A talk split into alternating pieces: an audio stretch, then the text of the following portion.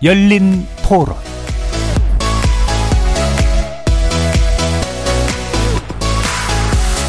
안녕하십니까. KBS 열린 토론 정준희입니다.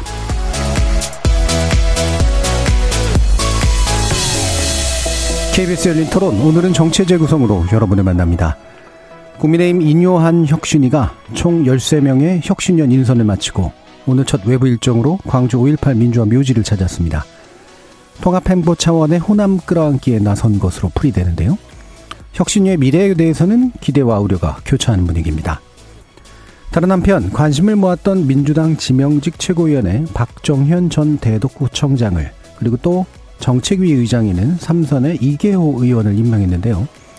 조정식 사무총장 유임 결정에 비명계의 반발이 커지는 모양새입니다. 또 이런 가운데 이태원 참사 희생자 일주기 추도식에 윤석열 대통령이 불참한 것을 두고 여야 공방이 거세죠. 잠시 후 정치 재구성 패널들의 눈으로 총선 5개월여를 앞두고 당내 통합 목소리를 높이고 있는 여야 상황 평가해보고 내일 예정된 윤석열 대통령의 시정 연설 내용 전망하는 시간 갖겠습니다. KBS 열린 토론 지금부터 시작합니다. 살아 있습니다. 토론이 살아 있습니다. 살아있는 토론, KBS 열린 토론. 토론은 라디오가 진짜입니다. 진짜 토론, KBS 열린 토론. 정치를 보는 색다른 시선, 정치의 재구성 함께 해 주시는 네 분의 논객 소개해드립니다. 이기인 국민의힘 경기도의회 의원 나오셨습니다. 네, 안녕하세요. 이기인입니다. 하헌기 전 더불어민주당 상근부대변인 나오셨습니다. 안녕하세요. 하헌기입니다. 김준우 변호사 함께 하셨습니다. 네, 안녕하세요. 김준우입니다. 최수영 시사평론가 자리해 주셨습니다. 안녕하세요. 최수영입니다. 문자로 참여하실 분은 샵 9730으로 의견 남겨주십시오. 단문은 50원, 장문은 100원의 정보 용료가 붙습니다. KBS 콩과 유튜브를 통해서도 무료로 참여하실 수 있습니다. KBS 일라드의 모든 프로그램은 유튜브를 통해서도 함께 하실 수 있습니다. 여러분의 많은 관심 부탁드리겠습니다. 자, 국민의힘 문제를 먼저 좀 얘기해 볼 텐데요. 어, 이뇨한 혁신위가 어, 이제 총 13명의 혁신위원 인선까지 마쳤습니다. 어, 전 현직 의원도 들어가 있고 여성, 대학생까지 이제 배려한 모습들이 보이는데요. 음, 전반적인 평가를 일단 하원기 대변인님부터 먼저 듣겠습니다. 예, 제가 지난주에 인류한 혁신위를 암막 커튼이라고 말씀드렸거든요. 뭐 내부 공사가 필요하고 집 청소를 좀 해야 되는 상황이에요. 뭐 누전도 되고 있고 누수도 되고 있고 이렇기 때문에. 근데 그런 내부 공사랑 집 청소 대신 커튼 쳐놓고 뒤에서 그냥 하던 대로 하기 때문에 암막 커튼이다라고 네. 말씀을 드렸는데 이 인선도 비슷하다고 봅니다. 암막 커튼의 한쪽 면을 이렇게 알록달록하게 덧대서 치장을 하는 거죠. 그래서 별로 의미가 있다고 생각을 안 하는데요. 그 지난주 보도 보면은 뭐 김용태 전 최고위원이라던가 천하람 뭐 위원장이라던가 이런 사람들한테 제안이 들어갔었는데 거절했다고 하더라고요. 예. 그걸 보고 유추해 보면은 결국 나름의 1순위, 2순위들이 있었을 텐데 음. 거절하고 거절하다 보니까 점점 열화된 버전으로 갔을 거다라고 예. 저는 생각을 합니다. 그러면 그분들이 왜 거절을 할까를 생각해 봐야 되잖아요. 예. 이거는 꼭 천하람 뭐 위원장이나 김용태 최고위원 얘기는 아닌데 제가 한번 취재를 해 보니까 뭐 나름대로 자기도 그 혁신위에서 제안을 받았었대요. 예. 그 사람들 얘기로는 물어봤대요. 음. 제가 혁신위 들어가서 지금 뭐 제가 혁신이라고 생각하는 말을 다 해도 되는 건 아니지 않느냐라고 예. 하니까 제안한 사람이 그건 좀 그런 면이 있죠.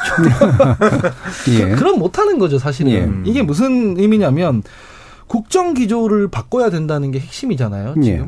근데 국정 기조와 관련해서는 아마 제대로 말을 못 한다라는 consensus가 있을 거예요. 그래서 음. 혁신위들 보면은 그래서 대통령 국정기조에 대해서는 얘기를 안 하고 뭐 당에 대해서 자꾸 얘기를 합니다. 예. 뭐 누구 어디 험지로 출마해야 된다, 뭐 사면해야 된다 이런 얘기들.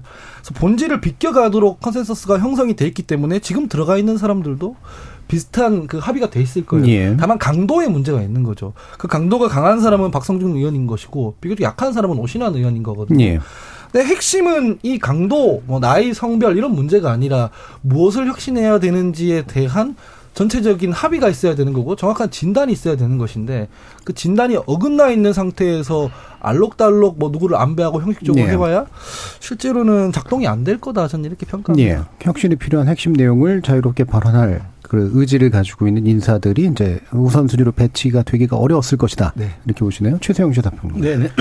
저는 뭐 비슷한 점을 말씀드리는데 조금 약간 다른 결인데. 네. 그러니까 지금 뭐 저도 그 한기 대변인의 말에 그 상당히 동의하는데 음. 어쨌든 지금 그럼에도 불구하고 어, 출범했고 또 출범해서 네. 이제 뭔가 이제 성과를 남겨야 된단 말이죠.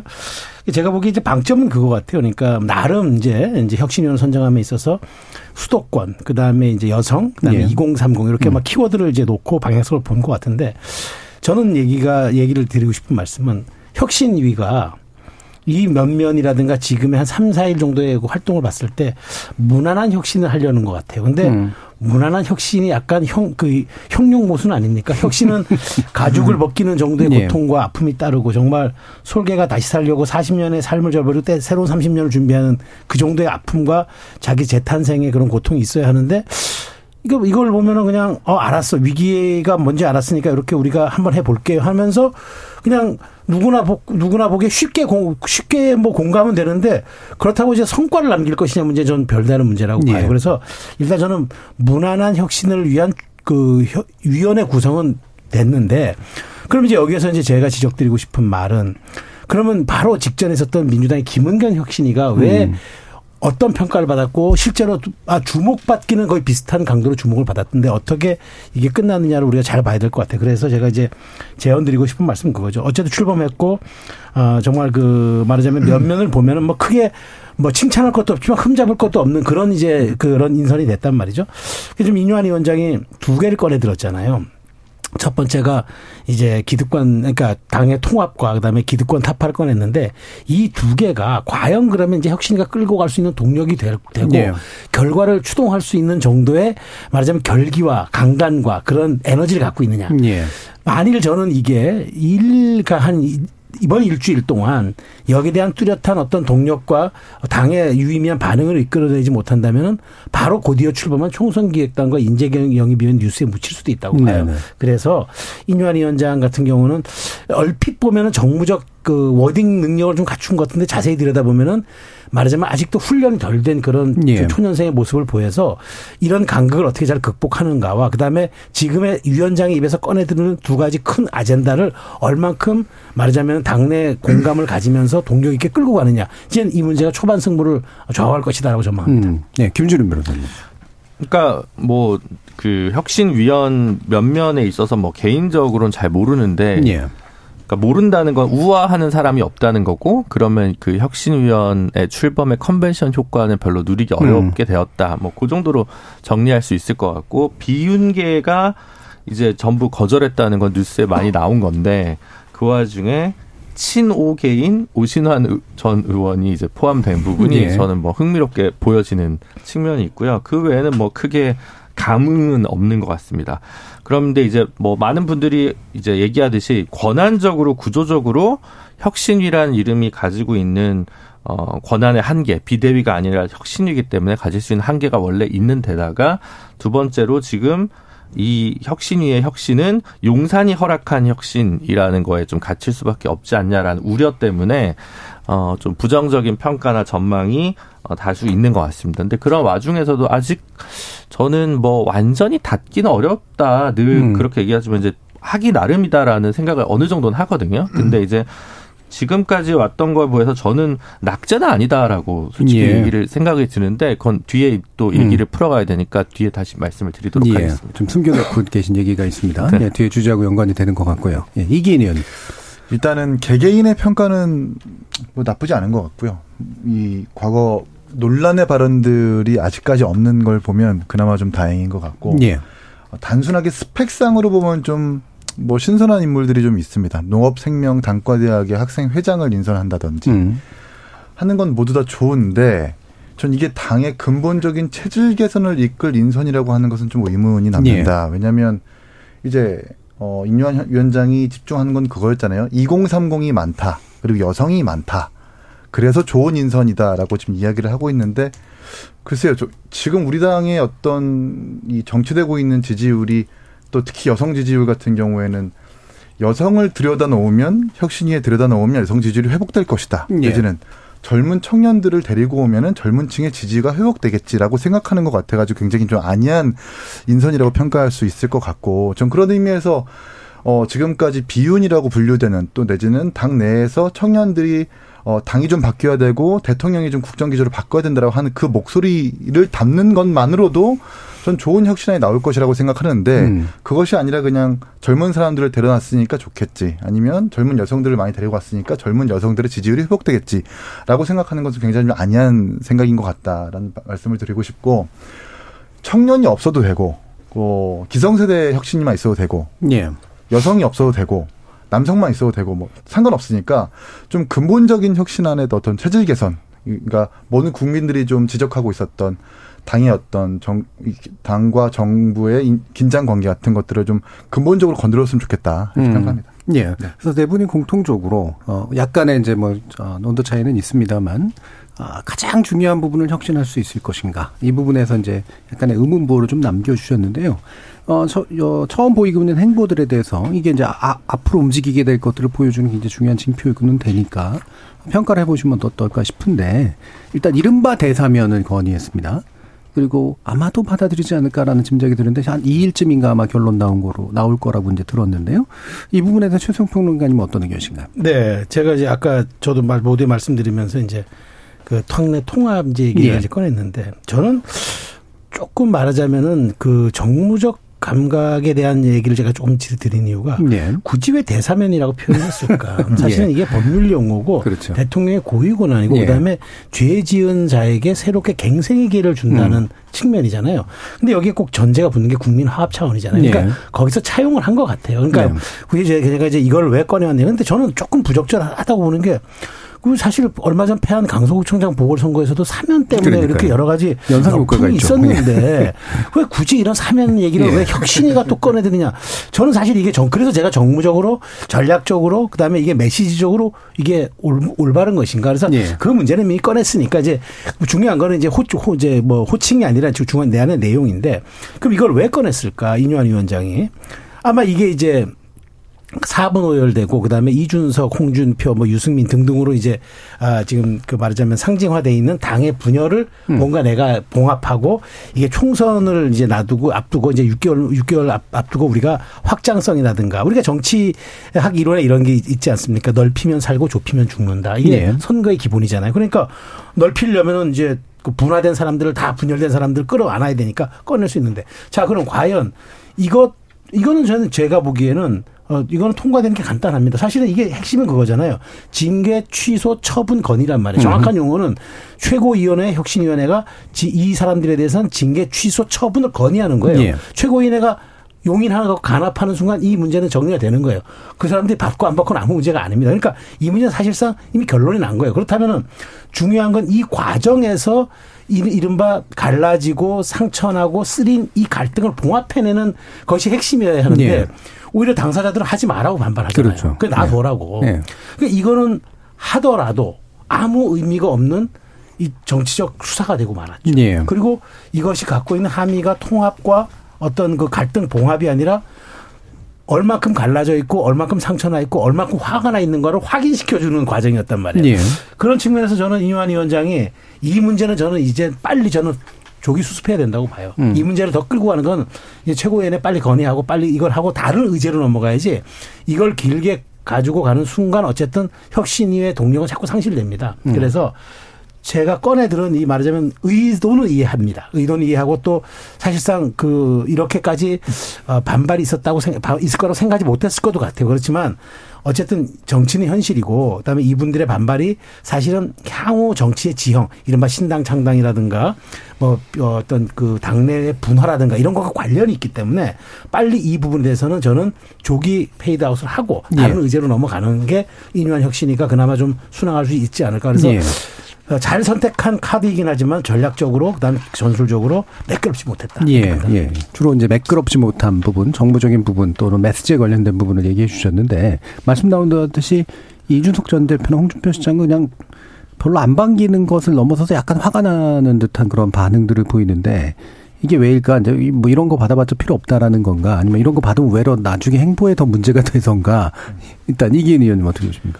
이제 이준석 대표는 예. 그거죠. 반성문부터 써라 너네. 예. 강서구 보궐선거에서 너네가 대통령이 사면복권하고 공천을 할 수밖에 없었던 상황 그리고 당에 무력이 있음에도 불구하고 아무 말도 하지 못했던 그것이 가장 지금 문제인데 네. 그 문제를 정확하게 진단하지 못하고 당장 우리 당내에 있었던 갈등 같은 것들을 먼저 얘기하느냐. 이거는 좀 수박 겉핥기식이다라고 음. 얘기를 하는 거고 아니, 저도 그렇게 생각합니다. 일단 이 혁신안은 인유한 혁신위원장이 뭐 통합에 어울릴 만한 그럴듯한 혁신 아니라고 저는 보긴 하는데 예. 들어보니까 오신환 의원이 처음 제안했다고 해요. 음. 예. 뭐 유승민 의원과도 가깝고 이준석 대표로 가까우니까 이제 본인 딴에는 이게 좀 혁- 통합이 될 수 있다고 생각해서 한 것 같은데 좀 잘못했다고 생각을 하고. 그러니까 지금 대사면 하겠다는 대상이 이준석 대표 그리고 김재원 최고, 홍준표 시장 아닙니까? 예. 근데 이 세 명의 징계 결이 달라요. 음. 홍준표 시장은 수해 골프, 골프 때, 그러니까 수해 때 골프 쳐가지고 문제가 됐는데 반성을 하지 않고 내가 무슨 잘못을 했느냐라고 얘기해가지고 징계를 받은 거고. 예. 김재원 최고는 정강호 목사한테 우파 천하 통일 얘기하고 예. 5.18을 헌법에 어떻게 수록하느냐 립서비스라고 얘기해가지고 징계를 받은 것이고 음. 이준석 대표는 양두구육 그리고 본인에게 있었던 성비 의혹과 관련해서 징계를 됐는데 결국 무혐의 나온 거 아닙니까? 예. 결이 분명히 다른데 이걸 세 명을 우격다짐식으로 전부 다 한꺼번에 대사면 한다라는 것은 당연히 반발할 수밖에 없는 것이고 그러니까 저는 이렇게 생각합니다. 사면을 할 거, 그러니까 사면이라는 말도 그냥 직권 취소라는 말로 바꿔야 되고 예. 이런 거에 좀 힘쓸 것이 아니라 어 당의 징계가 잘못됐고 차라리 김재원 최고 같은 경우에는 당의 징계가 옳다. 다시는 우리가 호남에 대해서 폄훼하거나 이렇게 좀 가치를 떨어뜨리는 말들을 하는 의원들에 있어서는 더 강하게 징계하겠다는 메시지를 내줘야 예. 더 좋은 혁신이 아니라고 평가될 것이지 이 세 명을 똑같이 징계의 수위를 봐가지고 한꺼번에 사면하겠다는 건 말이 안, 되라고 생- 안 된다고 생각을 하고 특히 오늘 인유한 위원장이 5.18 참배를 다녀오지 않았습니까? 예. 5.18 참배 다녀온 날 당일날 5.18 헌법 수록이 립서비스라고 했던 사람에 대한 대사면을 의결한다? 전 이걸 과연 광주 국민들이 어떻게 판단할지 잘 모르겠어요. 음. 네. 음. 김준우 변호사. 근데 이제 저는 비대위가 할 수 있는 일과 혁신이가 할 수 있는 음. 일의 차이가 있어서 일단 그걸 전제한 속에서 말씀드리면 지난주에도 말씀드렸지만 어쨌든 혁신이 1번이고 통합이 2번이고 3번이 연대인데 네. 혁신을 하려면 이제 그동안의 국정 기조와 반대되는 정책. 그러니까 그러면 새로운 정책을 내는 게 아니라 어 기존에 있던 정책 중에 철회를 하거나 수정을 하거나 아니면 야당이 하는 걸 받아주거나를 해야 되는데 그거를 하려기에는 너무 이제 말하자면 대통령이 허락한 혁신이 제약이 있어서 예. 하기가 좀 어려웠던 것 같아요. 음, 그것 그리고 그나마 이제 할 수 있다고 보여진 게 제가 볼 때는 뭐 R&D 예산 삭감 철회 정도인데 그걸 1호 안건으로 올리기에는 너무 약하다라고 봤고 그래서 두 번째 의제라고 할 수 있는 통합과 관련된 사면을 택한 것 같거든요. 예. 그럼 적어도 R&D 예산 복구보다는 어, 통합 메시지가 훨씬 더 유효타라고 생각할 수 있기 때문에 저는 이 정도 판단과 선택은 할만하다라고 저는 생각을 합니다. 근데 문제는 그 와중에 비슷한 시기에 뭐 이준석 대표를 사면해서 노원에 출마시키는 것이 오히려 정치적으로 쉽게 예. 고사시키는 거다 이런 음모론이 같이 나오면서 이게 좀 희석된 측면이 있는 것 같은데 그래서 저는 혁신이가 있는 과정에서의 그래도 자기 주어진 제약 안에서 선택하는 능력이 어느 정도는 있다라고 저는 오히려 보거든요. 오히려 이거를 이준석 대표가 별로 안 좋아하는 것 같아요. 예. 그래서 아 진짜 신당을 하려나 무소속 출마를 하려나 뭐 이런 얘기들이 오히려 더 많이 정가에서 울려 퍼지게 된 게 아닌가 싶고요. 그래서 저는 이 자체를 선택한 것 자체는 뭐 그렇게 나쁘지 않습니다. 물론 이제 김재원 최고 전 최고위원 같은 경우야 뭐 좀 저도 부적절한 측면이 있다고 생각하는데 그걸 너무 이제 어, 이준석, 홍준표 이렇게 딱 두 명만 two point로 하기에는 뭐 하니까 아마 이렇게 끼워 넣기를 한 게 아닌가 싶고요. 그래서 저는 아주 나쁘게 보진 않습니다. 문제는 이 뒤인 것 같아요. 예. 어, 혁신과 관련된 기존의 정부가 추진하고 있는 정책 혹은 김기현 호가 추진해왔던 정책과 거리두기를 하거나 디커플링을 할 수 있냐 그런 선택을 할 수 있냐 받아칠 수 있냐 어, 맞서 싸울 수 있냐인 건데 그래서 저는 음, 시작치고는 낙제는 아니다. 음. 근데 앞으로 합격권에 들기 위한 추진력이나 그 다음 기획이 있겠느냐 여기에 오히려 약간 어, 여전히 좀 물음표는 있다 이렇게 정리하고 싶습니다. 예. 하입니다 정무적인 행보라고 치면은 분란 수습하기 위해 뭐 징계 해제한다 할 수 있죠. 근데 본질적으로 그게 혁신인가요? 음. 그게 왜 혁신인지 잘 모르겠어요. 그러니까 뭐 홍준표 시장이나 이준석 대표가 화내는 이유는 당연하죠. 이게 징계가 정당하지만은 통합하기 위해서 사면 하자는 건지 징계는 부당했음으로 통합을 위해 되돌리자는 건지 잘 모르겠잖아요, 사실은. 전자인 것 같고. 제가 지난주에 방송에 연장돼서 이것도 말씀드릴 수밖에 없는데 혁신이라는 건 제도와 시스템을 고치는 겁니다. 이를테면 이 징계권도 관련해서 가령 뭐 윤리위에서 너무 그당 그 고무줄식으로 과격하게 우리가 이거를 활용해 왔다. 네. 이거 조금 제도적으로 정비할 필요가 있다. 이준석 대표 건도 적절했는지 보고, 뭐 홍준표 시장 건도 적절했는지를 보고, 그래서 조금 더 촘촘하게 우리가 제도를 개선해서 윤리위 이 문제로 이제 뭐 원래 그랬듯이 6개월, 1년씩 잡아먹는 경우는 없게 하겠다. 이러면 혁신 아니죠. 예. 근데 그런 게 아니잖아요. 이 시스템이나 공천제도, 이를테면 공천제도 같은 겨- 경우도 뭐 지도부가 막 그 흔들지 말고 전략공천은 뭐 10%캡 씌워서 가져가되 다 경선에 붙인다. 이런 건 이제 제도를 정비하는 건데 네. 그런 제도나 시스템에 대한 개선이 전혀 없어요. 지난주에 말씀드렸다시피 지금 국민의힘 정강정책 보면은 김종인 위원장이 와서 다 바꿔놨거든요. 강령 1-1에는 기본소득하기로 돼 있고 2-2에는 뭐 R&D 예산 지금 삭감하고 있는데 과학기술 분야 지원하기로 돼 네. 있다. 이런 거 잘 지키면 돼요. 근데 실제로 바꿀 수가 없으니까 이걸 자꾸 하는 척 하는 뭔가를 하고 있다는 거죠. 그러니까 지금 국민의힘이 봉착해 있는 문제는 제도와 시스템이 미비돼 있어서 생기는 게 아니라 예. 권력자가 제도와 시스템을 자꾸 초월하려고 들어서 생기는 거거든요. 그 김태우 뭐 공천 국면도 사실 말도 안 되는 건데 권력자가 사면 해주고 나서 공천 시켰기 때문에 지금 비판받고 선거에서 심판받은 것처럼 이 혁신안을 만들려면은 당의 전반적인 시스템과 제도를 어떻게 개선시켜 나갈 것에 대한 고민이 있어야 하는데 그걸 못 하니까 자꾸 이런 정무적인 기동을 혁신인 것처럼 포장을 하고 있다라고 저는 혹평을 좀 할 수밖에 없을 것 같습니다. 예. 사실 뭐 이 부분은 이제 나중에 좀 더 사실 이게 못 가게 붙잡으려고 하는 거냐, 정말 통합하려고 하는 거냐, 이런 부분하고 좀 연관이 돼 있어서 얘기 나누면 좋을 것 같고요. 어, 요거 하나는 좀 짚고 이제 민주당 이야기로 간단히 좀 넘어갈까 하는데, 아, 이현 위원장이 혁신 안으로 낸 건 아니지만, 이제 영남 스타 의원은 이제 험지 출발해야 된다라고 하는 얘기를 함으로써 이제 이후에 공천과 연계된 듯한 그런 발언이 나왔고, 문제가 좀 되자, 아, 농담도 못하냐라고 이제 발언을 했습니다. 요거는 위원장의 이제 이 앞으로 되게 중요한 위원장 입이 되게 중요한데 이 입이 이제 잘 작동하고 있다고 보시는 거냐 아니면 또 이게 또한 동시에 실제로 방향성이 내포는 확실히 돼 있다라고 보시냐 요 얘기를 간단히 한번 해볼까요? 김준우 변호사. 네, 저는 내포돼 있다고 보고요. 아까 하원기 대변인이 이제 좋은 얘기를 하나 해주셨는데 혁신에 있어서 이제 내용적 혁신이 저는 크게 두 가지인데 하나는 네. 새로운 걸 하는 거고 다른 하나는 기존 정책을 수정하는 겁니다. 근데 안 하던 의제를 던지는 거는 김종인 비대위원장 때 다 했기 때문에 이제 더 할 게 없는 거예요. 제가 네. 볼 때는. 그래서 아까 말씀드린 기존 기- 말씀드린 기존 정책을 수정하는 거, 대통령 국정 기조와 반대되는 얘기를 하는 거.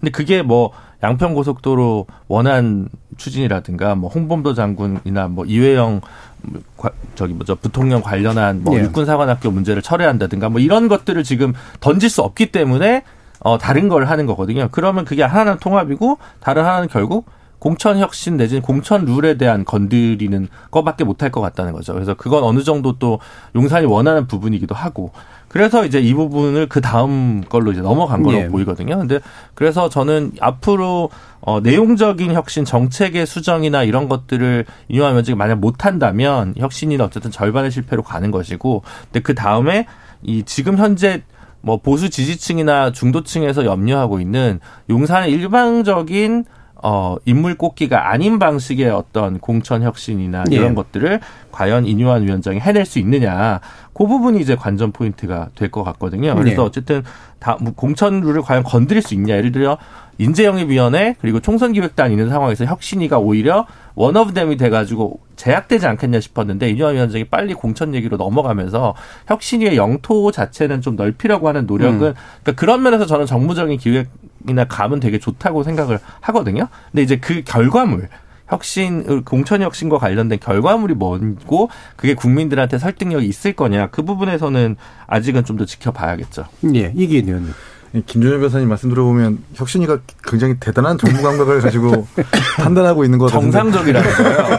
정상적인 게 굉장히 혁신적이라는 거예요. 보수에서. 좀 과대평가하고 있다는 말씀을 드리고 싶고 예. 영남 출마, 그러니까 영남 중진들의 수도권 출마 얘기했다가 뭐 김용판 의원 등등의 이제 영남 소속 의원들이 극렬하게 반대를 했대요. 예. 그리고 나서 이제 꼬리를 좀 내린 거 아닙니까? 이 이른바 이제 국민의힘 전통 주류 세력들의 조직의 쓴맛을 본것 예. 같은데 그러니까 아이디어는 좋다고 좀 쳐요. 음. 뭐 영남 중진 의원들 이제는 그만하고 수도권 나와가지고 희생해야 된다. 그건 저는 뭐 하태경 의원도 그런 선택을 했지만 저는 그 업법에 대해 되게 반대하거든요. 예. 수도권 사람들의 의사는 들어봤나? 음. 유권자들의 의사는 개입이 돼 있는 건가 거기? 음.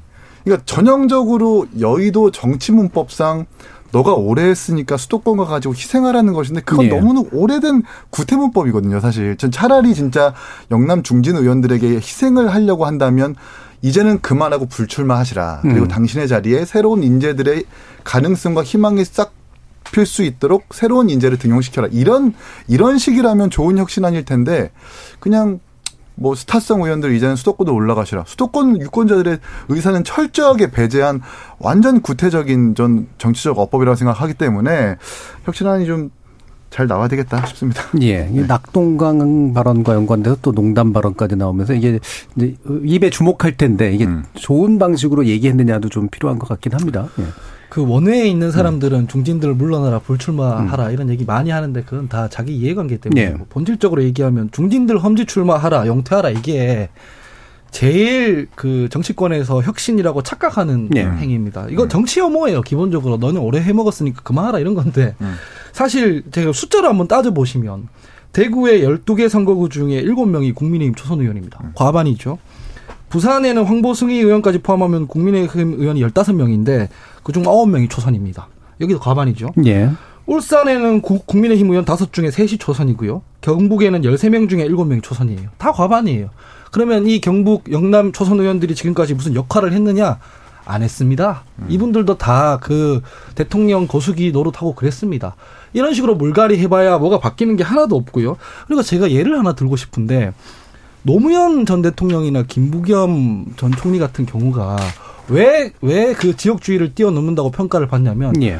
직접 종로 지역구 내려놓고 당선될 수 있는 군포 지역구 내려놓고 직접 헌신하러 갔기 때문인데 이걸 남이 강요해서 가잖아요. 그 물갈이에요, 그냥. 예. 예전에 김영호 국회의장께서 그 왜 공간위원 하면서 그 당시 미래통합당 인사들 이런 식으로 공천 많이 했거든요. 음. 아무도 기억 못 합니다. 어떤 스토리도 형성 안 됩니다. 그냥 권력 투쟁밖에 안 되는 거예요. 그래서 저는 이런 얘기가 되게 정치 혐오라고 생각을 하고 실제로 이런 걸 혁신안으로 만들어내려면 현역 의원들 평가의 기준 그 제도를 잘 만들어야 돼요. 음. 어떤 식으로 이 사람들이 의정 활동을 했고 국민들한테 어떻게 평가를 받는지를 잘 규정을 만들어서 컷오프를 하든지 물갈이를 하든지 이래야지 뭐 되는 것이지 김기현 대표 같은 경우에도 만약에 자기가 어 어느 시점에서는 나도 불출마 선언 해야지 수도권에서 출마해야지라고 생각하고 네. 있다 하더라도 누군가가 이런 식으로 먼저 질러 놓으면 떠밀려 가듯이 하게 되는 거기 때문에 카드 하나를 잃는 것밖에 안 된다 해서 좀 본질에 천착했으면 좋겠다라는 생각입니다. 예, 최승 평론. 저도 이 얘기를 인유한 위원장이 꺼냈을 때 이제 이게 첫 번째 게 이른바 흔히 나타나는 오럴 리스크냐 아니면 치고 빠지기냐. 예, 예. 음. 저는 어, 치고 빠지기 좀 가깝다고 예, 봐요. 그러니까 예. 이건 뭐 설화라기보다는 음. 그러니까 뭐 언론에서 얘기하는 말 주워 담는 거뭐 예. 이런 것은 아닌 것 같고. 근데 아마 방점이 찍힌 거는 기득권 타파를 얘기하고 싶었을 예. 거예요. 근데 음. 이제 기득권 타파라고 얘기해봐야 이게 굉장히 추상적인 얘기고 이게 뭐 하나만한 얘기 같으니까 스타 의원들 험지 나가라 이 얘기인데 저는 이제 세 분의 말씀에 동의하는 게 그럼 그게 혁신인가요? 음. 저도 거기엔 동의하고 싶진 않아요. 그러니까 중요한 거는 정말 당의 체질 개선과 그다음에 우리가 왜 지금 국민으로부터 이렇게 지지 높은 지지를 받지 못하고 이렇게 지금 민주당보다도 더 안 좋은 상황으로 떨어지니까 그다음에 1년 6개월이란 국정 운영의 성과를 왜 우리가 자랑스럽게 홍보하지 못하는가 예. 이런 얘기들이 이제 핵심의 이제 쟁점이 돼야 되는데 근데 어쨌든 기득권 타파 얘기를 꺼냈기 때문에 저는 방향성은 잘 잡았다고 봅니다. 그러니까 어쨌든 당이 수구 정당화되고 기득권 정당화되는 것은 매우 위험하거든요. 음. 그런데 이제 이게 그렇다고 무조건 상징적인 사람 한 한두 사람 올라간다고 되느냐? 그러면 여러 가지 좀더 핵심적인 사람의 영남의 기득권이라고 보는 사람들은 또 다 가야 되느냐? 또 그건 아닐 수도 있다고 봐요. 그래서 네. 제가 이제 이 꺼낸 것은 이제 아, 이런 것 같아요. 그러니까 이제 앞으로 출범할 수 있는 어, 공천 송선 기획단이라든가 공천 어, 저 인재영입위원회라든가 방향성을 제시한 것 같아요. 그러니까 네. 이제 이 문제에 대해서는 앞으로 어 말하자면은 자기 지역을 사수하는 것만이 이제 뭐 국민의힘의 공천 방식이 돼서는 안 된다라고 큰 틀에서 저는 아마 방향성을 준 것 같은데. 예. 근데 이게 이제 저는 어찌 보면은 이런 카드가 이렇게 사실은 그런 김기현 대표가 혁신위에서 제안 온다고 그걸 받아들일까요? 그러니까 저는 이렇게 생각합니다.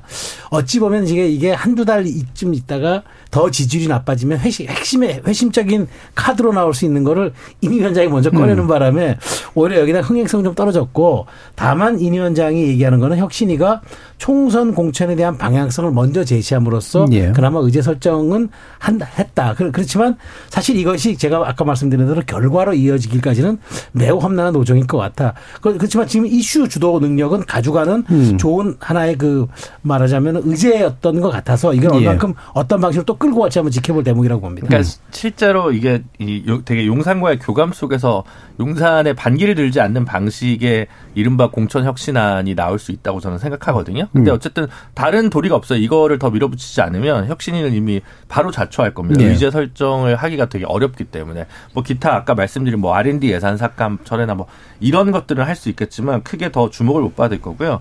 이제 남아 있는 수는 근데 원래 강남 서초는 삼선을 안 주는 게 관례잖아요. 혁신이 혁신이 것도 없습니다. 그러니까 혁신위원회 포함된 박성중 의원이 불출마 선언을 일단 인유한 위원장이 이끌어내면 예. 거기서 바로 힘을 받을 거예요. 동의합니다. 네, 음. 그 부분에서 시작을 하는 거고 그리고 나서 뭐 몇 명 좀 불출마 선언 이끌어내고 하면 뭐 사실은 용산도 룸이랄까 공천에 실- 공천 개입은 용산에서 하면 안 되죠. 네, 음. 불법입니다. 근데 어쨌든 그런 어떤 그 어, 공, 혁신 공천이나 전략 공천을 할 수 있는 품이 넓- 넓어 질수록 어쨌든 여당 지도부로서는 카드가 더 많아지기 때문에 그런 인요한 위원장의 어떤 드라이브를 반대할 이유가 없을 것이고 그리고는 뭐 뭐, 네. 그렇게 되면 아마 어쨌든 어느 정도는 좀 감흥이 있을 텐데 그게 현재 어, 대통령 부정평가나 그 낮은 긍정평가를 엎을 수 있을 정도까지 예. 갈 것이냐. 그거는 또 지켜봐야겠죠. 알겠습니다. 지금 9982님이 혁신위 획기적인 쇄신안 없이 그냥 가서는 안 된다고 생각합니다. 라는 의견 주셨고요. 김혜숙님께서 새로 임명된 사람에게 격려와 지지를 해주면 얼마나 좋을까요? 칭찬은 고래도 춤추게 합니다. 라는 말씀 주셨는데, 어, 다음 민주당 얘기하고 연관된 것 같지는 않습니다만, 예, 민주당에서 새로 임명된 분들이 있습니다. 아, 진명직 최고위원으로 박정현 전 대전, 대전시 대덕구청장, 그리고 정책위원장 후임, 후임에 이제 이계 의원 이렇게 됐고요. 조정식 사무총장은 유임됐습니다. 이 부분에서 이제 어떤 메시지가 읽히시는지, 아, 요거는 하부 대변인 말씀 먼저 듣고 싶긴 한데, 당내 얘기를 좀 더 그래도 아실 테니까 다른 분들 얘기 좀 먼저 들어보도록 하죠. 이기인 의원입니다. 어, 일단 박정현 구청장 그리고 이계호 의원 둘의 임명이 이제 뭐 친명, 비명, 뭐 지도부 입장에서는 그러니까 적절한 인선이었다라고 자평을 하던데 이계호 의원 같은 경우에는 이낙연 캠프 출신이긴 하지만 제가 좀 찾아보니까 뭐 이 비명계로 분류되는 이상민 의원에 대해서 공개적인 비판을 많이 하기도 했었던 분이기도 네. 하고 메시지를 보면 갈등은 있지만 화합이 늘 가능하다라는 긍정적인 메시지를 낸 인물이기 때문에 좀 개파 색채가 상대적으로 적은 인물이다 이렇게 평가할 수 있겠고. 다만 이제 제가 좀 주목하고 있는 것은 박정현 최고위원의 내정설이 그때 돌았었을 때 지도부에서 보류를 한번 한다고 했다가 다시 임명하는 절차를 밟은 걸 보면은 어떤 영향이 있었던가라는 생각이 들고 그리고 지금 이 박정현 청장 최고위원이 출마를 준비하고 있는 곳이 그 이른바 이낙연계로 분류되는 박영순 의원의 지역구인데 이게 도대체 어떤 신호인가 예. 개파 갈등의 어떤 이 도화선에 불을 붙이는 계기가 될 수도 있겠다라는 생각을 하게 됩니다. 음, 네. 최성 의원. 저도 그래요. 뭐 이번에 이제 지명직 최고위원 결국 이제 얘기했던 대로 이제 이제 이게 뭐 이른바 이제 뭐 자객 공천설까지 나올 수 있는 사람을 네. 이제 임명을 하고 그다음에 얼른 이제 정치계 의장은 또 이제 이낙연계로 불리는 호남 출신의 이계 의원을 임명하면서 어 이게 다 탕평양 인사고 통합의 네. 인사다라고 얘기하는데 그럼에도 불구하고 저는 이 사실 지금 사실 뭐 이 통합형 인사를 하려 그러면은 이재명 대표가 지금 많은 어떤 그립을 쥐고 당의 기득권, 그러니까 당의 어떤 주도권을 많이 찾은 상황인데 정말 그렇다면 논란이 되는 사람 빼고 가야 갈 예. 있다고 봐요. 음. 뭐그 지명수 최고위원 뭐 꼭 이분이야 하는지 제가 뭐 이유를 음. 모르겠는데 근데 기자들 질문하니까 이재명 대표가 그 사람 그 사람 친명이냐 나잘 모르겠다는 식으로 얘기를 예. 하는데 오히려 그런 이제 말하자면 워딩과 태도가 음. 이제 어, 비명계 반발을 부르는 거죠. 뻔히 알면서. 예. 그다음에 이 총선에 대한 그 책임을 지고 있는 사무총장을 계속 유임시키고 손에 키를 쥐면서 마치 통합을 얘기하는 그거는 이제 그 사실은 이재명 대표의 표리부동이다 혹은 음. 복심이 따로 있다라고 이제 의심을 충분히 받을 수 있는 상황이죠. 그래서 저는 어찌됐건 지금 이계호 의원은 뭐 제가 표현이 좀 뭐합니다만 통합형 인사에 대한 어떤 약간 들러리성인 것 같고 예. 중요한 거는 이제 방향성을 오히려 좀 제시한 거다. 그렇기 때문에 앞으로 뭐 어떤 그 이른바 강성 지지층으로부터의 이재명 옹이론 그다음에 오히려 이재명 대표를 정말 우리가 다음에 대통령으로 만들겠다는 그런 그 유무형의 충성 맹세들을 계속 온라인상으로 끌어내고 힘을 받으면서 저는 공천 작업을 주도할 것 같아요. 저는 그 신호탄으로 사실 봐요. 예. 그러면 이제 남들은 뻔히 알기, 알- 아는 행동들을 해놓고 왜 본인만 안 한 척하느냐 그렇죠. 네, 이런 건데. 예. 김 변호사님. 저도 이거는 조금 이재명 대표의 실기한 인선이라고 봅니다. 예. 이계호 의원을 통해서 뭐 친명도 쓰고 비명도 쓰고 너르게 너르게 한다라고 하지만 뭐 이계호 의원 자체에 대해서 막 뭐 이게 뭐 어떻다 저떻다 그러니까 이제 그런 게 중요한 게 아니라 그냥 이럴 때는 더 화끈하게 비명 일색으로 이 인선을 했으면 훨씬 더 큰 지도자와 리더십을 인정받을 수 있는 기회였을 텐데 예. 약간은 좀 소탐대실하지 않았나 싶거든요. 그렇다고 뭐 그러면 박정현 대전시 전 대덕구청장 이제 박영순 의원이랑 뭐 경쟁 관계에 있다라고 하면 그분을 이제 쓸 수 없고 예를 들면 또 뭐 김종민 의원을 그럼 과감하게 최고위원을 쓰게 되면 참 저는 오히려 되게 화끈한 걸 텐데 아마 그러면 또 어, 황병선 전 논산시장이 또 반발할 수도 예. 있을 테고, 뭐, 그러면 뭐 다른 분들도 있을 수 있잖아요. 그냥 뭐 대전에 뭐 조승래 의원이 됐든 뭐 누가 됐든 그런 현역 의원 충청권에 아무나 한 분을 이렇게 그냥 선임해도 됐을 텐데, 예. 굳이 이런 인선을 해가지고 어 이야기를 자처하나 자초하나 싶어서 저는 좀 당 통합 메시지에 어, 부응하지 못하는 조금 이런 무늬만 탕평 인사. 음. 이런 걸로는 조금 한 번 더 뻗을 수 있었던 기회를 스스로 못 찾은 거 아니냐. 뭐 이걸로 갑자기 뭐 지지율이나 호감도 비염도에서 뭐 급락하거나 급등하거나 이러지는 않겠지만 오히려 또 넓, 넓힐 수 있는 기회를 스스로 좀 발로 차버린 거 아니냐. 이런 면에서는 좀네 어, 별로 좋은 인선은 아니었다 이렇게 평가합니다. 예. 하부대 변인. 넓을, 넓힐 수 있는 기회를 스스로 발로 차버렸다. 이런 비판은 저는 할 수 있는 얘기라 생각합니다. 뭐, 사실상 뭐, 가결파들에 대한 월과월부 하지 말자 이런 거를 보여주려면 인사로 보여준 게 제일 예. 낫잖아요. 뭐 성갑석 의원에게 나간 자리에 다시 한번 열심히 해보자. 어, 그 사무총장도 내가 사표 수리 안 했다라고 하던 한다든가 음. 종천 의원이라든가 이, 이러면 종천 의원, 김종민 의원 아까 말씀하셨다시피 그런 분들을 지명하면 파격적이죠. 근데 그거 안 했다고 해서 실패했는지는 잘 모르겠어요. 네. 이게 진짜로 좀 문제가 되는 인선이면 저 같은 사람이 와서 비판할 텐데 제가 이 박정현 구청장 좀 취재해 보니까 비판하기가 되게 애매하더라고요. 네. 열심히 하는 분이래요. 음. 전세사기 특별위원회 그 대전에서 위원장으로서 활동하면서 실제로 실무용으로 많이 활동했고 해서 그냥 무난하다라는 생각이 음. 들더라고요. 그래서 나름 뭐 잘 된 것 같다라는 생각이고 저는 이 지금 그 민주당 내에서 있는 일련의 흐름들이 있습니다. 현수막에다가 뭐 내가 총한발 있으면은 수박들 쏜다라고 음. 한다든가 이현욱 의원 사무실 가서 뭐 이재명 대표 사진 없다고 뭐 좀 난리를 친다든가 이런 것들 어떻게 좀 해소할 수 있는지에 대한 걸 좀 머리를 맞대고 실질적으로 요구하는 걸 들어야 된다고 생각해요. 예. 지금 현역 의원이 160 뭐 한 8, 9명 이렇게 되는데 다 원외들이랑 경쟁을 해요. 그럼 저 같은 사람 뭐 저와 비슷한 사람들을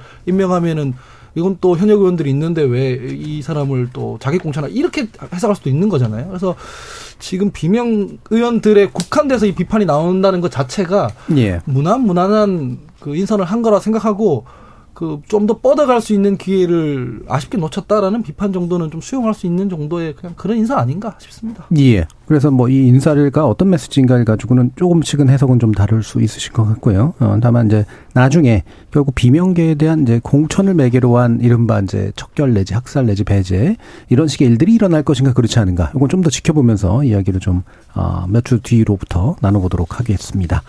자, 지금 최 의원님께서 이재명 대표도 외적으로는 통합을 말하지만 자신은 뒤에기를 위해 최선을 다하는 거 아닌가 싶은 생각이 든다라는 말씀 주셨고요. 9651님이 그럼 비명계 의원들은 화끈하게 인선할 수 있도록 신뢰가 가능한 행동들을 정말 했나요? 라는 또 의문을 제기해 주시기도 했습니다. 자, 일부 논의를 통해서 약간 어 악플 양상이 좀 차이는 있었습니다만 국민의힘의 이뇨한 혁신위 그리고 어 돌아온 이재명 대표가 이제 세례 보여준 인선이 보여주는 메시지 등을 짚어봤습니다. 이어지는 2부에서 윤석열 대통령을 매개로 해가지고 어 이태원 어 12구 참사 이후에 어떤 전국들 그리고 국회에서 어떤 식의 내용들이 이제 국정 전망으로 나올 것인가 한번 짚어보도록 하겠습니다. 여러분은 지금 KBS 열린 토론과 함께하고 계십니다. 단 1, 20%의 가능성도 저는 있다고 보기 때문에 이거는 국민들도 다 알기 없는 문제이기 때문에 논리와 논리가 부딪히고 삶에서 좀 기댈 곳, 기댈 사람 음. 이런 것들이 좀 필요한 것 같아요. 뭔가 우리가 좀 치유가 돼야 될 것 같아요. 예. 느슨해져야 될 것 같아요. 음. 이성과 감정이 만나는 곳. KBS 열린 토론. 평일 저녁 7시 20분 정준이와 함께합니다. KBS 열린 토론 정치의 재구성 2부 최수영 시사평론가 김주도 변호사 하헌기 전 더불어민주당 상근부대변인 이기인 국민의힘 경기도의회 의원 이렇게 네 분과 함께 아, 대통령과 그리고 정치권의 행보에 대한 전망들 해볼 텐데요. 일단 윤, 윤 대통령 관련된 이야기, 어, 이태원 참사 관련해서 좀 먼저 이야기를 나눠볼 텐데 추모 예배에 참석하는 형식으로 어, 대신했습니다. 어, 추모제는 참석하지 않았죠. 어, 이에 대한 평가를 좀 해볼 텐데요. 김준우 변호사님. 뭐 그래도 이거라도 한 게 어딘가 싶기는 하지만 아마 유가족 분들의 뭐 마음을 위로하기에는 충분치 못한 뭐였던 일 거라고 생각하고요. 뭐 어쨌든 유가족 분들이 일주기 관련 행사에서 추모제에서 이제 공식적으로 초대를 했는데 이제 어, 대통령께서 응하지 않으셨잖아요. 네. 그래서 뭐 대신에 뭐 다른 방식을 택했었던 것 같은데 인요한 위원장은 참석을 했고 근데 기- 인요한 위원장이 참석을 했는데 물론 이제 그 과정에서 뭐 이렇게 뭐 고성이 오가, 오간되거나 이런 일들이 있었던 것으로 보입니다만 조금 더 뭐 내각의 특정한 누구를 뭐 보낸다든가 아니면 메시지를 따로 보내서 뭐 주최 측으로부터 대독을 하게 한다든가 예. 그런 방식으로라도 조금 더 낮은 자세로 어 혹은 눈높이 귀높이 마음의 높이를 맞춰줄 수 있는 걸 할 수 있지 않았을까 그런 점에서 상당히 아쉽다라는 생각이 음. 들고요.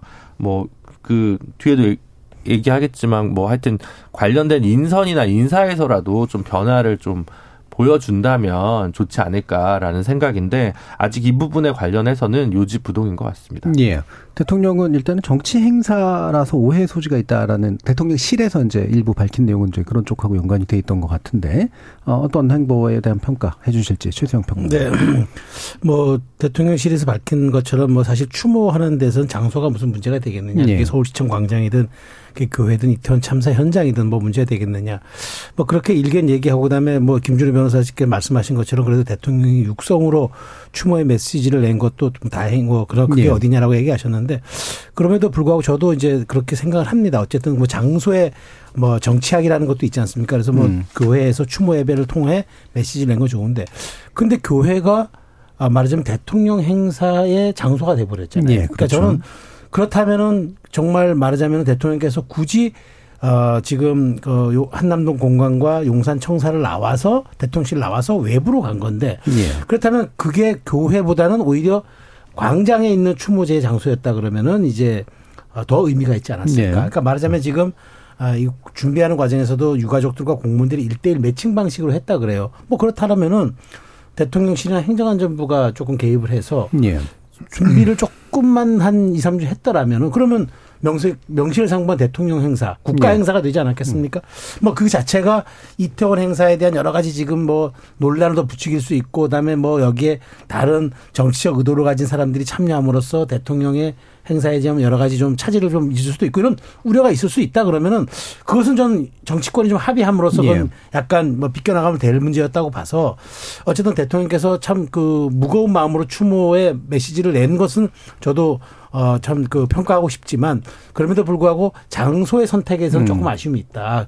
그 교회가 국가 행사의 어떤 메시지 발신지보다는 많은 국민들이 모이고 모든 정치권 인사들이 모였던 그 장소에서 그 메시지가 발신됐더라면은 조금 더 메시지에 힘이 더 들어가 있었고 울림이 더 있지 않았을까. 안전사회 구축, 그 다음에 이렇게 불행한 일이 다시 아, 재발되지 않도록 우리가 사회 시스템을 정비한다. 대통령 말씀 참 타당한데 예. 이런 것들이 그 말씀이 힘을 가지기 위해서는 그런 장소에 대한 선택도 조금 좀 사전에 치밀하게 고려됐으면 해- 하지면 어땠을까라는 그런 아쉬움이 있습니다. 예. 발화 대통령 발언의 발화가 일어나는 장소도 되게 중요하고 네. 그 장소를 매개로 한다면 사실 준비도 할 수 있었을 네, 것 같은데 그렇죠. 그 부분에 대한 아쉬움 밝히셨고요. 황기 부대변인. 계속 실언 얘기를 해서 참 그런데 음. 그로테스크해요. 음. 대통령께서 저기 이태원 참사 처음 났을 때 영정도 없는 그 빈소에 가서 조문하고 막 그랬잖아요. 예. 그게 장례 예법에 안 맞아요, 일단. 저희 집으로 치면은 이제 한국적인 문화로 치면 제사 같은 거 했을 때 집에서 본가에서 한단 말이에요. 네. 근데 혼자 교회 가서 할게 난 이걸로 다 한다 이러면은 집에서 뭐라고 해요. 네. 안 하면 안 했지. 그 이상한 거란 말을 일단 드리고요. 추모식에 다 유족들이나 이런 분들이 가 있잖아요. 이, 이, 예- 이 행사의 목적은 추모를 위한 거지 대통령의 메시지를 위한 게 아니에요. 그렇기 때문에 추모제에 가서 제대로 메시지를 내고 위로를 하는 게 예, 예의에 맞는 행위예요. 근데 그거 정치 행위라고 유족들 가 있는 데는 그렇게 폄훼를 해버리면서 교회에 가서 한다? 이상한 일이잖아요. 예. 평소에 뭐 교, 교회에서 무슨 예배를 제대로 하는 분인지도 잘 모르겠는데 그래서 저는 이게 나름의 대통령실에서 기획이 들어가서 경호 문제를 다 해결하고 행사장에 가든가 못 가게 됐으면 따로 별도의 메시지를 내든가 이게 예의에 맞는 것이지 정치 행사라서 거긴 부담스러워서 안 된다. 그러면 이태원 참사 문제가 무슨 종교 문제입니까? 예. 아니지 않습니까? 그래서 전 이거 되게 국민들 보기에는 되게 그로테스크한 일이다라고 생각을 하고요. 지금 이태원 참사 관련해서는 실질적으로 법안들이 국회에 지금 계류돼 있거든요. 예. 향후에 그런 거라도 어떻게 처리하는지 모습을 보여주면서 진정성을 좀 보이셔야지 이렇게 그냥 땜빵 하듯이 내가 거기 못 가지만 그래도 이거 그냥 지나치면 대통령이 욕도 먹을 수 있으니까 그냥 자, 자기 메시지 자기 그러니까 마- 처음에 이태원 참사 났을 때 조문 안 가면은 더 이상한 거니까 영정도 없는데 그냥 가서 때우듯이 이거랑 음. 비슷한 괴라고 생각하거든요. 이런 식으로 이벤트성으로 하면 안 된다라고 생각합니다. 예, 뭐 마침 그 말씀도 주셔서 지금 이제 어 국회에서는 굉장히 뭐 공방은 센데 어 왜 이제 입법 과제는 수행하지 않고 있을까? 그리고 대통령 쪽에서는 이제 지금 뭔가 아 이 부분에 대한 애도의 뜻은 밝히고 있는데 예를 들면 이제 김광호 경찰청장은 왜 유임시키고 있을까? 뭐 이런 식의 의문들까지 좀 포함해서 이야기를 더 들어도록 하죠. 이기인 의원님. 일단은 저희는 왜 우리 정부가 도대체 이 눈앞에 있는 기회를 보지 못할까? 이 지지율 정책 그리고 강서구 보궐선거 이후부터 국민들이 보내는 대통령에 대한 불신 이런 예. 것들을 좀 전환하려고 한다면 어제 같은 행사에 직접 참석해서 유가족분들 만나가지고 따뜻하게 안아주고 죄송하다. 물론 어, 거리에서 일어난 일이지만 이것은 국가의 책임이다. 국민의 안전은 무조건 국가의 책임이라고 생각하기 때문에 저희가 끝까지 좀 챙기겠다는 말씀만 해주셨다면 예. 추모입에 때 했었던 메시지를 어제 그 서울광장에서 해주셨다면 훨씬 더 다시 평가받을 수 있는 기회였다고 생각하는데 그냥 정치 집회니까 안 가겠다라고 하는 그 판단 자체가 좀 매우 바람직하지 않다고 생각을 하고 정치 집회라고 판단한다면 우리가 주최하면 되잖아요. 예. 근데 그것도 아닌 상태에서 그냥 안 가겠다. 근데 애초부터 이태원 참사가 부실한 정치의 역할 때문에 일어난 전 사고라고 생각하거든요. 그렇기 때문에 우리 정부의 대응이 매우 지금 미흡하다고 생각을 하고 저도 어제 이태원 갔다가 서울광장에서 이제 5시부터 이뤄진 이 주도대회 끝까지 참석을 했는데, 어, 제가 좀 마음이 아팠던 건 2000년대 초반 그 일본의 아카시시 압사 참사 때 예.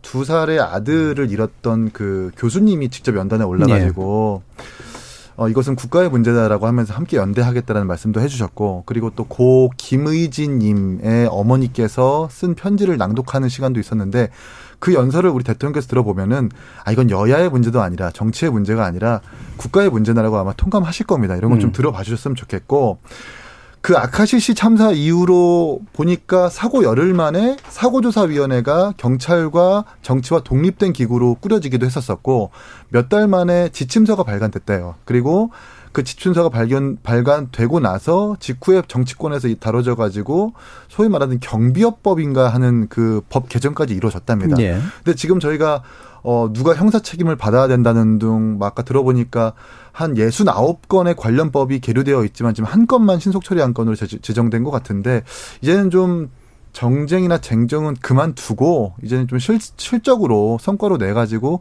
유가족들의 좀 아픔을 닦아줘야 된다는 생각합니다. 예. 그래서 그 말씀 받아서 한 1분 정도씩 간단하게 어떤 국회 차원의 좀 그 조치 그리고 대통령실이나 정부 차원의 조치들이 좀 후속돼야 될까. 좀 안 된 것들이 좀 너무 많은 것 같으니까 이 부분 의견 좀 들어보죠. 하부대변인부터 말씀. 이태원 참사 특별법이 지금 패스트 트랙에 태워져 있는데 음. 이게 패스트 트랙에 태워지는 전후 국면을 보면 유가족 분들이 열흘 넘게 단식하고 있었습니다. 제가 이 방송에 나와서도 말씀드렸는데 네. 그때 유가족들 말씀하시기로는 국민의힘 의원들이나 인사들이 한 분도 안 왔다고 해요. 신인규 대표 혼자 찾아가서 되게 고마워했다고 네. 하더라고요. 그때 국민의힘 의원들 그 같은 기간에 뭐 했냐면은 노량진 수산시장 가서 이 수돗물 먹고 있었습니다. 네. 그래서 민주당이 패스트트랙에 태웠거든요. 지금 국민의힘에서는 재난안전법 개정안 이거 바꾸자라고 하고 있잖아요. 네. 근데 그거 민주당에서 반대 안 해요. 그건 그거대로 하되 이 패스트 그 이태원 참사 특별법도 처리하자라고 하는 네. 거거든요. 국민의힘이 낸 재난안전법 개정안 골자가 뭐냐면 주체자 없는 행사에서는 안전관리 책임 지자체에 부여하자 이런 거예요. 예. 근데 정작 지자체에서 지금 박형 용산구청장 그리고 뭐 최원준 전 용산구 안전재난과장 그리고 용산 경찰서에 있는 전 용산 용산 경찰서 뭐 전 서장, 상황실장, 정보과장 이런 분들 다 보석으로 풀려 나와 있습니다. 아무런 조치를 안 해요. 예.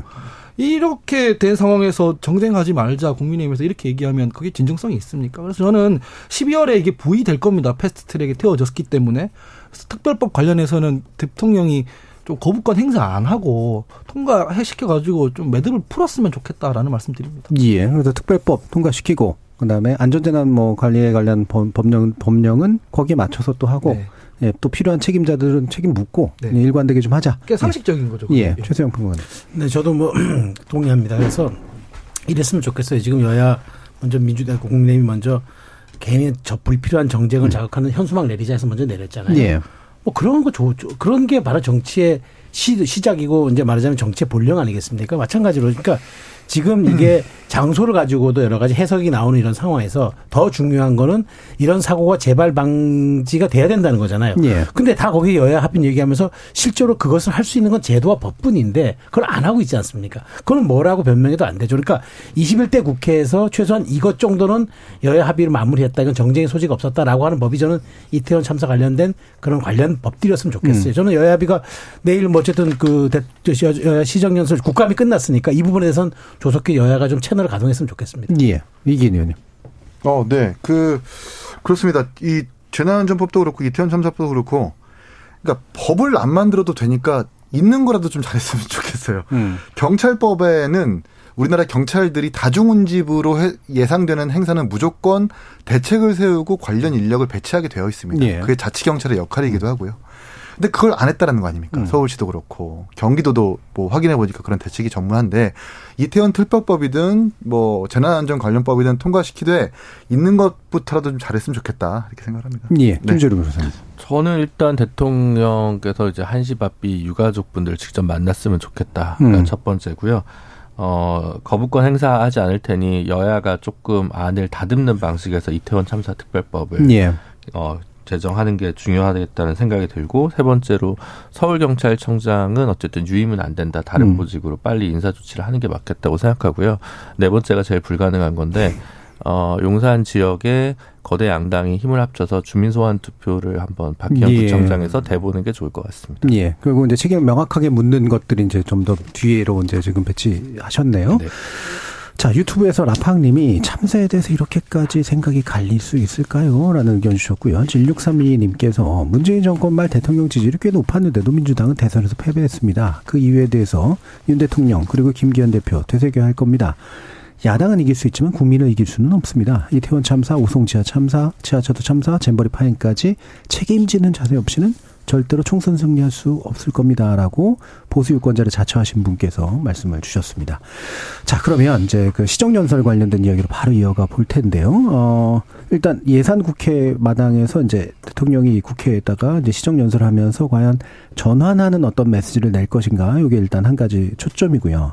약간의 부수적인 초점으로는 이재명 대표하고 결국 스쳐 지나갈 텐데 어느 정도까지 눈을 맞출 것인가. 사실 이 부분인 것 같습니다. 이기인 의원님 어떤 생각이세요? 그렇습니다. 시정 연설 전에 그 보니까 오부 요인이라고 하는 네. 대법원장, 감사원장, 국민권익위원장, 선관위원장, 헌법재판소장 이렇게 다섯 분과 여야 대표, 대통령이 잠깐 만나는 이 사전 환담을 내일 갖는다고 해요.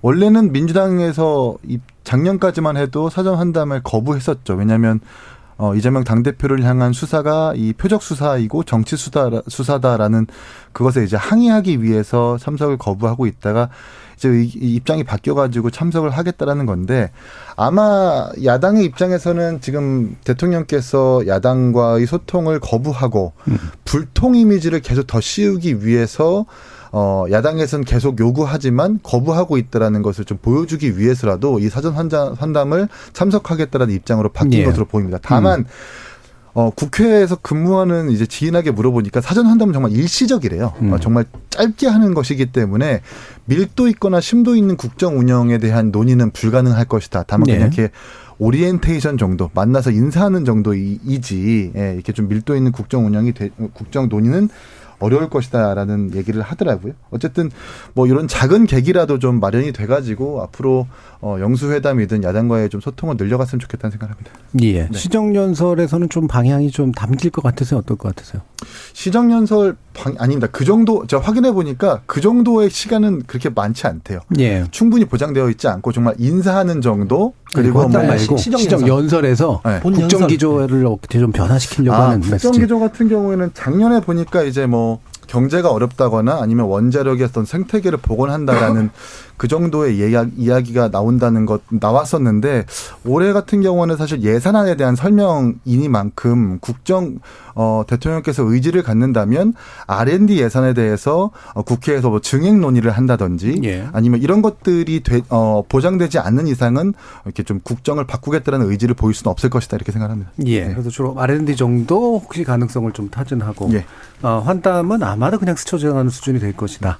아, 그래도 이제 스쳐 지나가는 표정이 어떤지는 또 되게 관심 포인트가 될 것 같긴 합니다만 한 번 더 말씀 들어보죠. 네. 저는 뭐 그 항상 이런 얘기를 해요. 그러니까 이번에 31일 날 이렇게 만나는 거 지난번에도 제가 여기서 얘기했던 것 같은데 최소한 이제 이렇게 만나는 것이 이제 음. 우리가 문을 열려면은 손잡이가 필요하지 않습니까? 예, 예. 이게 손잡이 역할을 할 것이다. 그래서 음. 사실 저도 환담 장소 제가 박근혜 정부 근무할 때 저도 대통령 모시고 그때 시정연설 때 가서 그 배석을 아니 배석이 아니라 문- 문에 있었는데 예. 티타임이에요. 예. 그러니까 티타임이기 때문에 여기서 뭐 유의미한 얘기나 이런 건 없는데 다만 그래도 이게 최소한 포토타임이 있고 그다음에 이제 그 과정을 취재하는 풀기자들의 취재 과정이 있기 네. 때문에 최소한 일정 정도의 액션은 나올 수밖에 음. 없어요. 그래서 그걸 보면은 이제 여러 가지 협치에 대한 가능성도 조금 열어볼 수 있을 것 같고 그다음에 저는 그 그런 과정을 통해서 그 대통령도 여기에 대한 국민적 관심을 알고 있고 이재명 대표도 이제는 다시 약간 뭐 사법 리스크는 계속 진행 중이지만 그럼에도 불구하고 여러 가지 정치적 제약을 딛고 당에 지금 구심력을 회복한 상태이기 때문에 그런 측면에서 서로의 주도권을 좀 확인하는 그런 약간의 기싸움 예. 혹은 또 협치에 대한 어떤 그 약간 여유로운 그런 얘기들을 약간 표정을 표- 표- 통해서 좀 보일 것 같고요. 대통령 시정 연설은 이럴 것 같아요. 시종일관 민생을 얘기할 것 같아요. 오늘도 뭐 38개 곳, 38곳에 상징화된 얘기들 하면서 이제 민생을 얘기를 했다 그러는데 경기 어렵고 내년 경제 회복이 좀 여러 가지 난망이 있기 때문에 국민 여러분에게 협조를 구하지만 우리가 정말 국민의 삶의 여러 가지의 그 민생을 돌보겠다라고 이제 아마 디테일하게 좀 얘기할 것 같아요. 그런데 예. 지금 여러 가지 국- 정부가 국회로 넘긴 연금 안에 아, 다 알맹이 빠졌다는 거 아닙니까? 음, 음. 진짜 민생의 연장은 오히려 그런 데서 올 수 있는 것들을 다 사전에 정부가 정치가 어떻게 책임지냐는 것인데 대통령께서 아마 내년 선거가 있기 때문에 최대한 민생을 강조하고 또 네. 여러 가지 윤석열 정부의 그런 것들을 위해서 얼마나 좀 우리가 하고 있는가도 강조할 것 같아요. 그래서 중요한 거는 그런 것들이 힘을 받기 위해서는 어쨌든 여야 협치가 필요하지 않습니까? 예. 저는 그래서 사전 한담에서 조금 더 대통령께서 포용적인 그런 어, 표정이라든가 자세라든가 이런 데서라도 좀 제스처를 취해줬으면 좋겠다는 생각입니다. 예. 그래서 문고리 정도 역할에 대한 기대도 네. 있으셨고 시정연설에 많은 게 담기는 어렵겠지만 예, 어쨌든 민생을 강조하는 그런 방향 정도에서 아마 마, 마 무리할 것 같다. 김준일 변호사님. 어, 저는 그게 재밌는 것 같아요. 대법원장과 헌법재판소 소장의 권한 대행이라는 사실. 예. 그 오부요인 음, 모임에서. 음, 음. 그래서 아 이거 뭐 권한대행인데 빨리 임명을 하셔야 될 텐데요. 그러니까 뭐 야당이 많이 도와주십시오. 이러면 예, 예. 이재명 대표 용산에 한번 불러주십시오. 이 정도 대화가 돼야 정상적인 대화라고 저는 생각을 하거든요. 예, 오신 분들은 민망하겠네요. 뭐. 아니, 뭐, 권한대행으로 좀 지명을 하시죠. 뭐, 이런 예. 정도의 농담이 되는데, 그 정도 지금 여유들이 있으신지를 잘 모르겠어요. 음.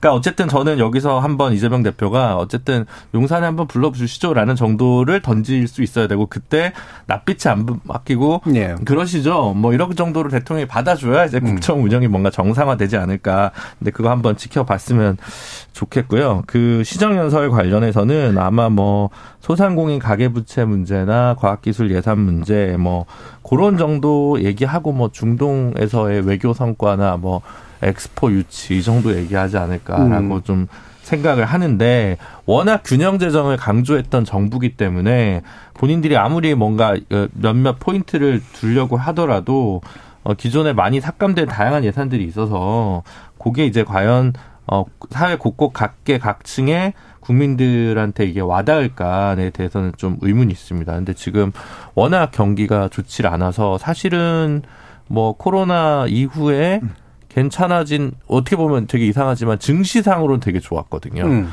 근데 증시가 지금 사실은 공교롭게도 이번 정부 들어서 좀 하향세로 가고 부동산 가격도 하향세고 뭐 하여튼 전반적으로 무역 수지나 이런 것들 요즘 불황형 흑자가 계속되고 있고 그래서 사실 뭐 아까 얘기했던 뭐 이준석, 유승민, 뭐 홍준표 이런 뭐 이런 통합이나 뭐 뭐뭐 예를 들면 뭐 양평 고속도로나 뭐 김건희 여사 이슈나 이런 것들도 경제가 좋으면 저는 70%는 덮어질 수 네. 있다고 음. 생각하는데 일단 기본적으로 경제가 안 좋은 부분에 대한 책임론이 계속 나올 수밖에 없을 것 같고요. 그러다 보니까 거기에 대해서 뭐 깜짝이 뭐가 있을까? 최근에 음. 나온 금융권에 대한 그 뭐 추가 과세나 음. 요런 좀 야, 다소 포퓰리즘적이지만 좀 필요할 수 있는 그런 것들의 한 방을 준비할 것인가 말 것인가.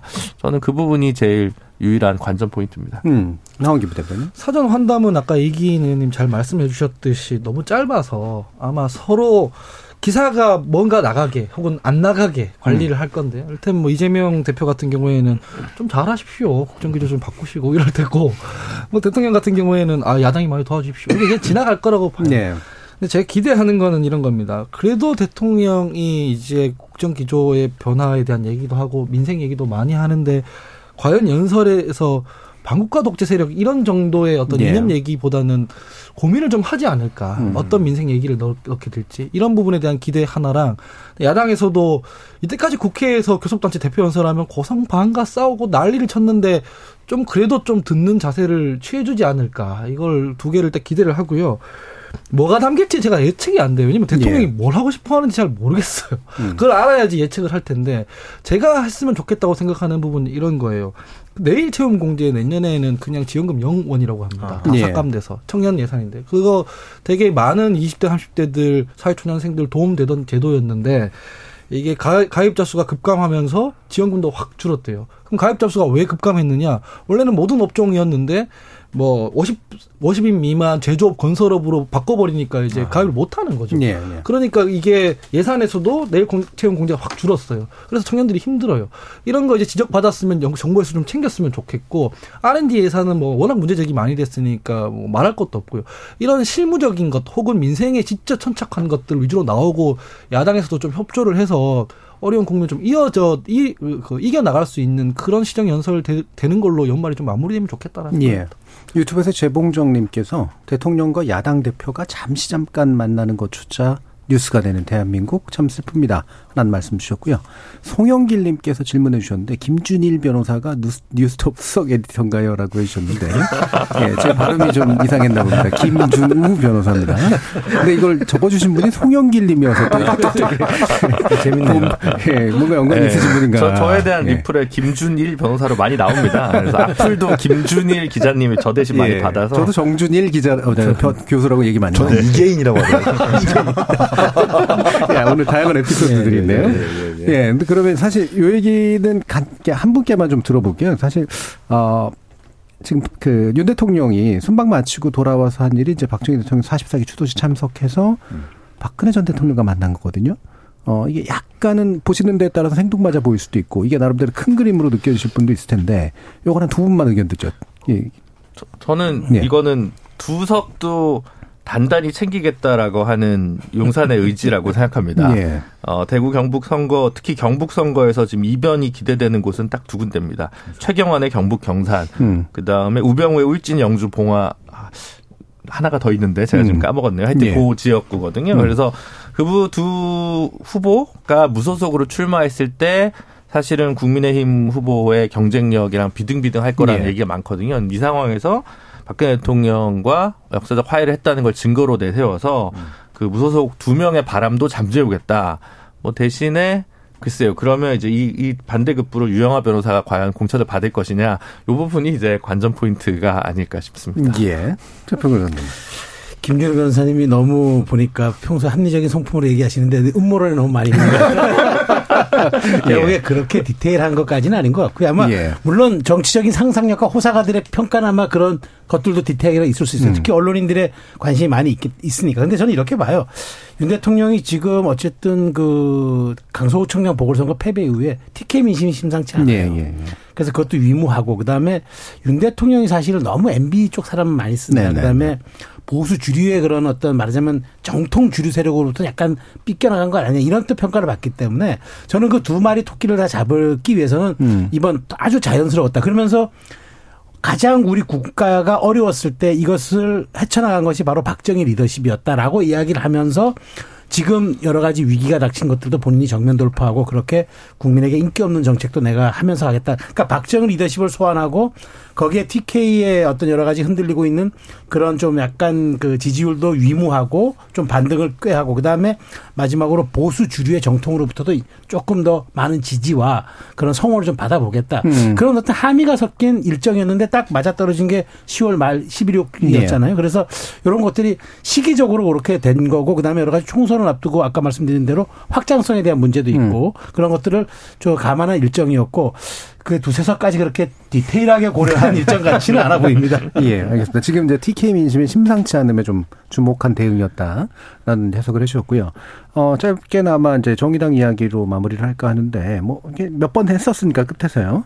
어, 결국 독색당과 선거연합정당을 추진하는 게 1년 된 이제 이재명 대, 이정미 대표의 이제 그 나름의 안인데, 어, 젊은 의원들은 반발하는 것 같아 보여요. 그냥 차라리 제3지대 만드는 게 뭐가 어려운 거냐. 이런 식으로 연합해가지고 뭘 하겠다는 거냐. 옛날 진보만 진보냐. 뭐 이런 식의 얘기들이 나와서 일단 두 분 간단하게 한번 의견 듣고 먼저 방하원 기부대표. 저는 짧게 말씀드리겠습니다. 예. 진보 정당이든 보수 정당이든 이 긴 호흡으로 민심의 흐름 읽고 좀 가치와 지향을 세팅하기보다는 항상 정치공학적으로 자기 생존, 생존 투쟁, 음. 각자 도생이 너무 급급해졌다는 생각이 들어요. 사회도 그렇게 되는데 정치까지 그렇게 돼 있기 때문에 사회가 그 방향으로 가는 거 아닌가 좀 아쉽다는 생각이 듭니다. 예, 아쉽다. 예. 이기인 의원님. 이 지금 보면 주말부터 나온 정의당 메시지 보면 갑자기 이준석 신당과도 통합을 예. 배제하지 않겠다라고 얘기를 하는데 그거는 대변인이 아니라고 예. 다시 진화에 나섰습니다. 그렇습니까? 네. 예, 대변- 예. 이정민 대표의 어떤 의사는 모르겠지만 녹색당과의 통합은 뭐 진보 정당의 어떤 가져왔던 결에서 어울리기는 하지만 뭐 페미 문제라든지 어떤 젠더 문제에 있어가지고 아주 극렬한 대립을 했었던 이준석 신당과의 어떤 통합이 정말 고려하고 있다면 어 그건 뭐 말이 안 되는 이야기인 것 같고 저도 이제 바른미래당을 겪어왔지만 통합이나 선거연합정당이 성공하려면 그들이 지금까지 가져왔었던 서사와 주장과 배치되는 통합이냐 아니냐가 굉장히 좀 예. 중요하다고 생각하거든요.